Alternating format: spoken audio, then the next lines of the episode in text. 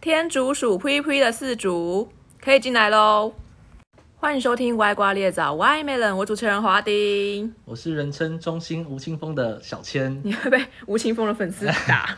哎、我是第一次知道，就是动物医院它不会念四主的名字。对啊，就是通常我们就直接讲说谁谁谁的主人，谁谁谁的事主可以进来喽。很很奇怪，不会啊，就是像你去小儿科的诊所，应该人家也是讲说谁谁谁的，哎，谁谁谁的妈妈妈妈可以进来哦，是这样子吗？是吗？动物医院是不是就是看诊比较久？对啊，因为有时候就是第一个是动物，它也不会跟你讲话它哪里痛，然后有时候事主讲的东西也可能不是正确的，它所以误解它的宠物，对，或是说他可能做错什么事情不敢跟你说，所以有时候还是要靠自己的的检查。对啊，你有接触过动物的葬礼吗？嗯，有当初在就是公务机关做的时候，有时候会看到民众会送，就是我们说的树葬，就是到动保处这边来这样子。嗯，那另外也有就是看到就是那种宠物火化的业者，宠物火化就是跟人一样，对，就是拿一样一样是拿去烧，但是我们比较多是那种，如果你要省比较省钱的话，通常都是就是集体火化，就是把好几只动物一起在同一篮下去烧这样子。台湾有一句谚语叫做“犀鸟吊树头，犀告棒追牢”，国语叫“死猫吊树头，死狗放水流”。这就是它有一个传统的叫做什么习俗吗？习俗对，请现在请不要任意的弃置，真的这样乱，你这样乱丢，到时候会被政府罚钱。将处以一千二到六千以下的罚款。对，可是我有去查，就是为什么说要把死猫死猫吊在树头，是因为以前的人们觉得猫埋在土壤里，它会变成猫 妖。猫为什么我有魔法阿嬷的感觉？有我觉得有点荒谬啊。 它 像猫妖会骚扰人类，那狗为什么呢？是因为它觉得上辈子的恶果，就是上辈子做了一些坏事才会变成狗狗，然后你把它埋在土壤里，它下辈子仍然会成为狗。我觉得这很棒哎。对啊，我下面我也想当狗哎、很舒服，像真那个的。狗，对啊，所以它就是会有这样的习俗，但现在不行。现在宠物安葬有很多多元的方式吧，对，就是我我现在看到比较多，还是会有很多动物医院会跟就是刚刚说的火葬业者去做结合。你有接触过动物标本吗？哎，之前在大一的时候有去实习过，有稍微做过这样子。我印象中动物标本就是呃什么金牌特务吗？Kingsman 对对， 那一只，在那他们那个做的方式跟真的要做研究的标本的做法应该是不太一样，他那比较像是纪念性质的做法这样子。对，啊，我也有看过，就是有些业者是会帮忙把他的狗或是猫拿一撮毛下来，帮它做成一个类似装饰品的东西，让你做纪念。现在是蛮真的蛮多元的。对，没错，所以你本人是在公职，对对对，我现在是公职兽医师。在做什么？嗯，我之前上一个单位是在做动物防疫的，那现在是在乡公所做，就是类似畜类类似畜牧的调查，跟就是一些农业相关政策的的推动，比较像是公务人员啊。这个职业是常常需要出差的吧？嗯，如果是当防疫的话，要很常去各个牧场。对嗯，就是我十六级的那个 那个牧场之对，类的，没错， 我们需要去帮忙，就是抽血做检验这样子。类似猪瘟之类的吗？对对对，就是前阵子比较红的非洲猪瘟。那当然，非洲猪瘟跟猪瘟是不同的疾病啊，但都会造成猪的死亡，而且都是传播力算蛮快的。所以就是我们就要定期去，就是像是像是猪场去帮他们做抽血，然后做检验，说看这一只猪有没有这个疾病，那确保说这个就是这个猪场是安全的。你是本干净人的去帮猪抽血，对，没错，猪呃很吵。需要架住它吗？对对对，我们要拿一个就是类似我我们我们说的猪鼻锁啦，就是把它把它的鼻吻部，就是鼻子的部分把它拉住，让它就是不让它不能动。那我猪们嗯的鼻子，猪鼻锁锁锁住的锁。哎不是是绳索的锁，哦，嗯，对，然后就是把它套住之后呢，就是会把它固定在墙上面，就是绳子的另外一端固定在墙上面，那我们就可以蹲下来帮猪抽血。但我个人的习惯啊，我会再多戴一个耳罩，因为嗯 猪被拉住的时候真的很吵。尖叫吧。尖叫是尖叫，很可怕。天哪！对，所以比较常处理猪瘟、口蹄疫、禽流感。禽流感也是，禽流感就是鸡的部分。那鸡一样我们会抽血，但是鸡鸡鸡叫就鸡也不太会叫，觉得但应该都是味道比较浓的地方。 对，就是我只要每次去，尤尤其是猪，尤其是猪场啊，因为猪场就是猪的大便那些都是比较臭的。那有时候你去一整天做完检验之后，你回去不管你怎么洗，你的你的指甲缝啊，你的衣服，全部都会是猪骚味，会是猪屎味。好惨。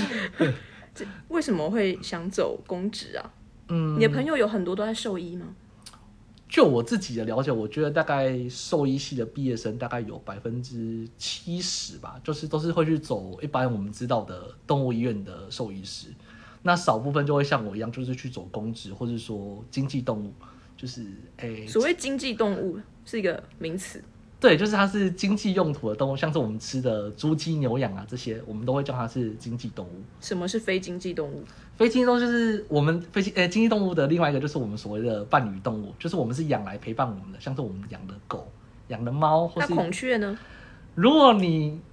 的孔雀是养来陪伴你的话， 那当然也是伴侣动物啦。伴侣动物，对对了解。对，所以兽医和公职兽医的薪水 range 呢？这个很心酸啊， 就是就是本来就是坊就是坊间都会说，好像兽医师的薪水很高，因为就是收费很贵啊，干嘛的，应该赚很多钱嘛。但其实就是现在刚毕业的兽医师，如果是去做动物医院的话，嗯，中南部啦，大概起薪就是三万多四万，算是差不多的平均值。可是你们当年学测逼近了医牙牙医系和药学系耶，对，所以所以所以我后悔了。 太惨了。嗯，对，没错。所以你的朋友有有有在生技业或研究员的吗？也有，就是我有同学是在像是检验单位，或者说是在做药品开发的，像是动物用的疫苗这样子。动物有走嗯实验室嗯嗯。那那大家后悔了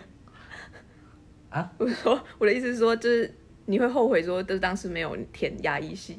嗯，其实后来我觉得，就是如果你撇开薪水这一块啦， 啊虽然说薪水很重要，就是我会觉得其实兽医系是非常有趣的一个领域，因为其实我觉得大部分人不太会有那么多机会可以接触到这么多的动物，或者说这么多元的一个职业管道。有人去海参馆吗？哎、也有哎、但是一样是少数啦。对为什么？ 因为怎么说，就是在动物医院的环境还是比较舒适，就是你是可以吹着冷气，然后帮动物做医疗，然后普遍也会带狗猫来的饲主都是比较年轻漂亮的嘛。是这样说吗？应该有个阿公阿妈才对吧？嗯，阿公阿妈比较多会出现在就是什么猪场、鸡场哎、你们兽医系有实习吗？实习有，我们大五是在做实习的，对就是跟一般医学系一样。对，就是我们会会有接去对轮各个不同的组别去做实习。你即使现在在公职兽医，你也会去解剖猪只吗？哎、现在这单位还好，但是上一个单位就是在做防疫的时候，会蛮常去对死的，就是对死掉的动物去做解剖。上个是动保处之类的单位，对，就是动保处有兼具动物保护跟就是做动物防疫这两块的功能。你们在对动物麻醉的时候的方法是怎样？啊、你呃，动物麻醉其实我觉得你可以把它当成是其实跟人很像，因为就是我们一样，呃，比较安全的做法的话，我们还是会用就是类似气体导入的方式，气气体气条就是我们叫做气嘛，就是用麻醉气体去把动物麻呃，就是让让它睡着。但当然这个是在你要让狗猫我想到一件，就是像柯南对毛利小五郎那样，哎、那个就是另外一种，那种是我们对于野生动物，如果就是你觉得这个人，呃，不，不是人啊，你如果觉得这个动物就是比较危险，像是什么狮子啊、老虎的话，那因为你没办法近距离去帮它做像是插管啊，或是帮它打打麻醉药的动作，我们就可能会站比较远，然后用吹箭或是麻醉枪的方式去把它射倒。刚刚所说柯南那个是麻醉枪，柯南那是麻醉手表，所以你哎、你刚刚说的吹箭是什么啊？就是吹气的吹，然后箭，呃，逐就步的箭。是弓箭的那个箭，嗯嗯嗯因为它就嗯，你可以想象，就是我们好像在电影都会看到什么印第安人啊，会拿一根管子，然后就是噗，然后射一个毒箭出去给动物，让它把它倒下来。那其实意思跟这个是蛮像的，就是我们也会拿一根长长的管子，嗯，然后里面装一个有麻醉药的针头，然后就把这些动物射倒这样子。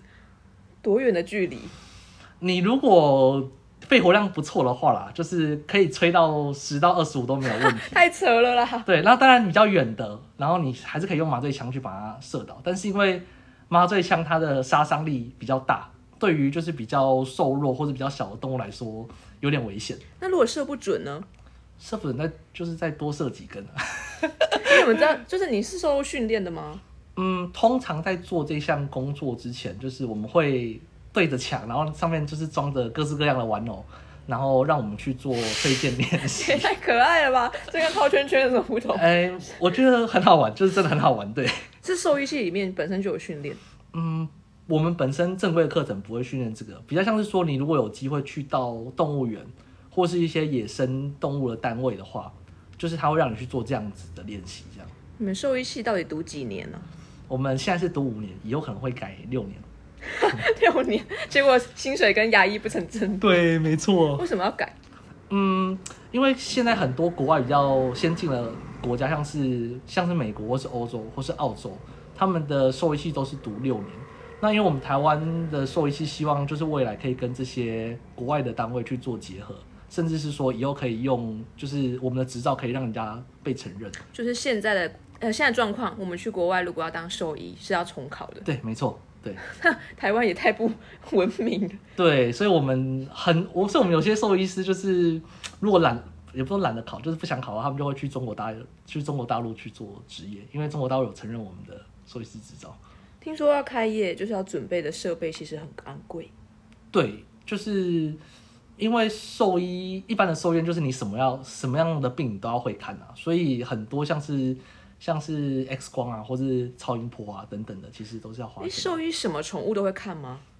嗯，没有呢，就是大部分我们在路上看到的都是一般的，呃，动物医院，就是说是看狗跟猫的。嗯，那如果像是你刚才讲的什么天竺鼠之孔类的、雀孔雀啊之类的，就是孔雀可能不一定，应 该不太有人会会有那么多人去养去养孔雀，就是像是天竺鼠啊，或者什么鹦鹉啊、蛇这种的话，就会有像是我们所谓的野生动物专科医院。诶，只要是我在路上就是看到受伤的动物哼，我要怎么处理？我嗯我的建议啦，就是当然我我站在政府的政府机关立场，我会建议说，就是如果有受伤的话，可以打电话叫动保处去做处理啦，因为它通常受伤的可能是流浪狗。那当然，如果你看到可能是一只干干净净的贵宾狗，或者可能是有人养的话，我们也会建议说，那你可以带去就是最近的动物园去扫晶片。对，你是有养过宠物的吗？对我自己有养一只贵宾狗， 很可爱。我没有养宠物的经验， 这完全就是以外人来看。所以你实习的时候有经历过宠物死亡的经验吗？有哎、就是我也是在这个时间点才会才有点发现说自己有点难以情感抽离，因为嗯，我讲个故事好了，就是那时候我自己有照顾过一一只就是全身瘫痪的狗，那它其实很什么品种？哎，那一只是一只贵宾，一样是一只贵宾。那就是它其实个性也很好，然后其实除了它全身瘫痪之外，大部分嗯，它不管其他的像精神状态等等的，其实都不错。那因为嗯，最后那个事主考量到他没办法有那么长时间去照顾这只瘫痪的狗，而且也不愿意花这么多钱去做治疗，所以后来就决定把它安乐死了。那那时候其实我因为跟他照顾，就是照照顾了他好几天，就跟他其实也有培养出一些感情。才几天而已。 啊，因为它很可爱，它就是会有感情投射在上面，所以，嗯，那时候它被安乐死的时候就蛮难过的。现在宠物被安乐死应该是算容易的吗？容易啊，呃，讲容易好像大家会让安乐死， 就是如果真的，因为现在安乐死是就是是一个是一个合法的事情啊，所以只要事主觉得他真的伤就是伤病到一个没办法救治的地步，或者说没有办法经济负担的程度的话，很多还是会选择安乐死啦。啊好沉重。其实我也是，其实让我支持人类安乐死，你也支持？我也支持。为什么要受苦？对啊，为什么要受苦呢？就是，但当然不是说你随随便便，因为我们还是有看到很有些事主是，其实这只狗还是有救的，但是他可能就是对他没那么多的感情，或是不愿意承担这些责任，所以他就会放他就是继续受苦。放他去受，或者说就就干脆把他安乐死掉，一劳就是一劳永逸这样子。嗯，所以这个怎么去拿捏到那个平衡点，我觉得也是一个需要讨论的地方啊。今天节目就到这边，谢谢小千兽医师，谢谢大家。耶、谢谢华丁。谢谢华丁，谢谢华丁，记得去搜寻花丁的 IG 和脸书，就搜寻花丁就可以找到，追踪、按赞，拜拜。拜拜。